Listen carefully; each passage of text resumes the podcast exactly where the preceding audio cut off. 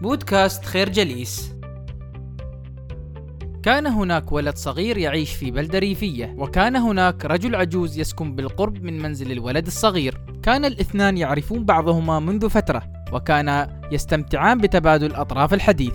وذات يوم أخبر العجوز الولد بأن هناك هدية هي الأكثر قيمة على الإطلاق. حيث أنه عندما يتلقاها سيستمتع بالأشياء بصورة أكثر ويكون قادرا على العمل بكفاءة أفضل كما أنها لا تتغير مع الوقت وهي ما يمكن الاعتماد عليه لجعل حياته أكثر سعادة. تمنى الولد بأن يقوم أحد أقاربه بإعطائه هذه الهدية في عيد ميلاده القادم ولكن العجوز أخبره بأن هذه الهدية لا يمكن أن يعطيها له أي أحد. إنما عليه أن يكتشفها بنفسه. كان الولد في كل يوم سبت يقوم بجز العشب لبيته ولبيوت الجيران وكان يطلق صفيرا بينما يقوم بهذا العمل.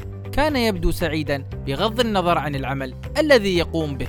ومع مرور الزمن كبر الولد وأصبح شابا. وكان خلال هذه الفترة يحاول البحث عن الهدية في المجلات والصحف والكتب كما أنه سافر إلى العديد من البلدان لعله يجدها ولكن دون جدوى. وبالتالي استسلم الشاب للأمر وقبل بوظيفة لدى إحدى الشركات المحلية. كان الشاب مخلصا في عمله متقنا لجميع الأعمال التي توكل إليه وكان الجميع يشهد له بذلك وكان يتوقع أن يحصل على ترقية ولكن تم تخطيه وأعطيت هذه الترقية لشخص آخر. استشاط الشاب غضبا لما حدث وبدأ القلق والإحباط بالسيطرة عليه والتأثير على حياته العملية والاجتماعية فبدأت كفاءته الوظيفية بالهبوط كما أن خطيبته قررت الانفصال عنه.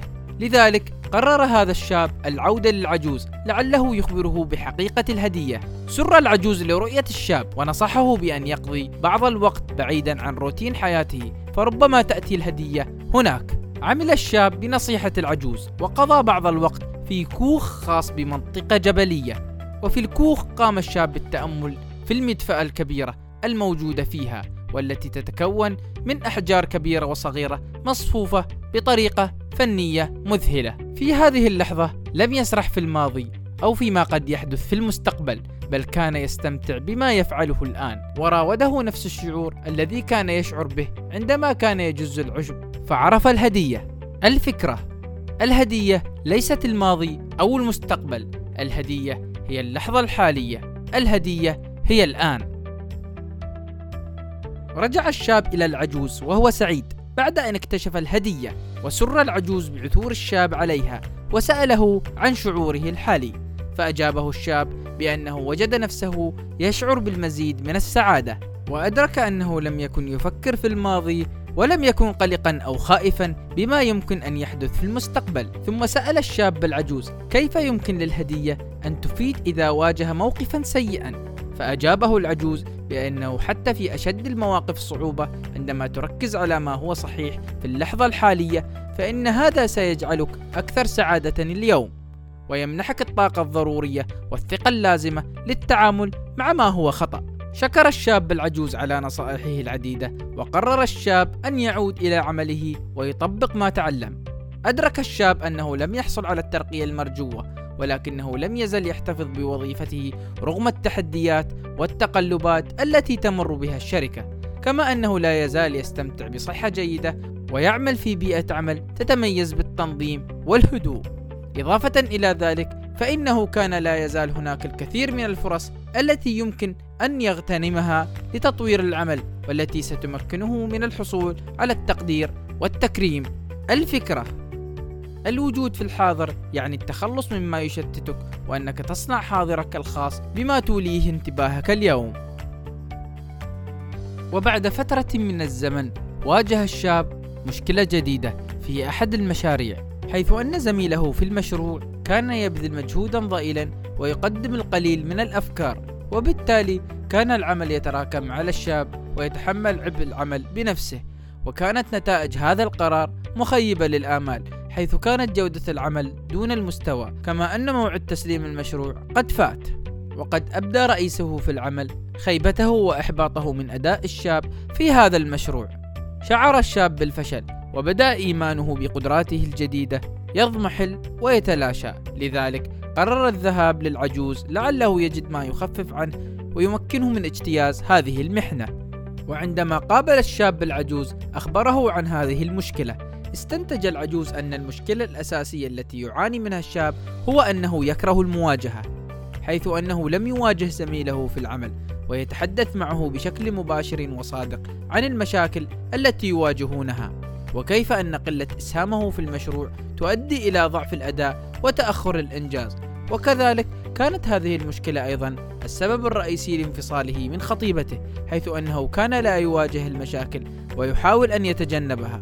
عندها أخبره العجوز بأن الكثير من الناس يتحاشون النظر إلى الماضي ونتيجة لذلك فإنهم يتعلمون القليل ولا يتعلمون على الإطلاق ويستمرون في تكرار نفس الأخطاء فيصبح حاضرهم مثل ماضيهم. الفكرة إذا قابلتك أي مشكلة عليك أن تواجهها فليس بوسعك أن تغير الماضي ولكنك تستطيع أن تتعلم منه.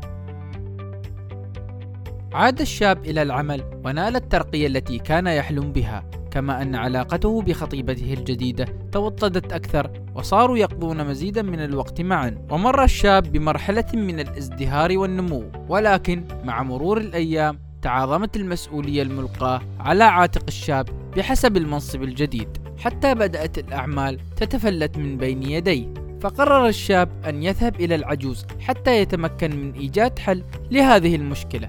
استقبله العجوز بحرارة وقام الشاب بإخباره عن مشكلة كثرة المهام الملقاة على عاتقه وصرح له بأنه بدأ يظن بأن منصبه الجديد أكبر منه ومن قدراته ومن مهاراته.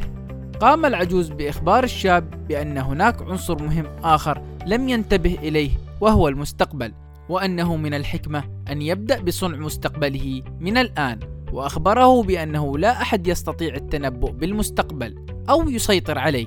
ولكن مع ذلك إذا تخيلت بمزيد من الوضوح ما تريد أن يحدث في المستقبل وخططت له وفعلت شيئا من أجل تحقيقه فإن مقدار قلقك عليه في الحاضر سيقل. ويصبح المستقبل أكثر وضوحا بالنسبة لك. كذلك وضع هدف نبيل يعتبر حلقة الوصل بين الماضي والحاضر والمستقبل. فعندما تعيش وتعمل في الأوقات المتغيرة من أجل هدف نبيل وتستجيب لما هو أهم اليوم تكون أكثر قدرة على القيادة والإدارة والدعم والمصادقة والحب. الفكرة تخيل ما يمكن أن يبدو عليه المستقبل الباهر وتعرف على هدفك واكتشف طرق مختلفة لجعل حياتك أكثر معنى. نشكركم على حسن استماعكم. تابعونا على مواقع التواصل الاجتماعي لخير جليس. كما يسرنا الاستماع لآرائكم واقتراحاتكم. ونسعد باشتراككم في البودكاست.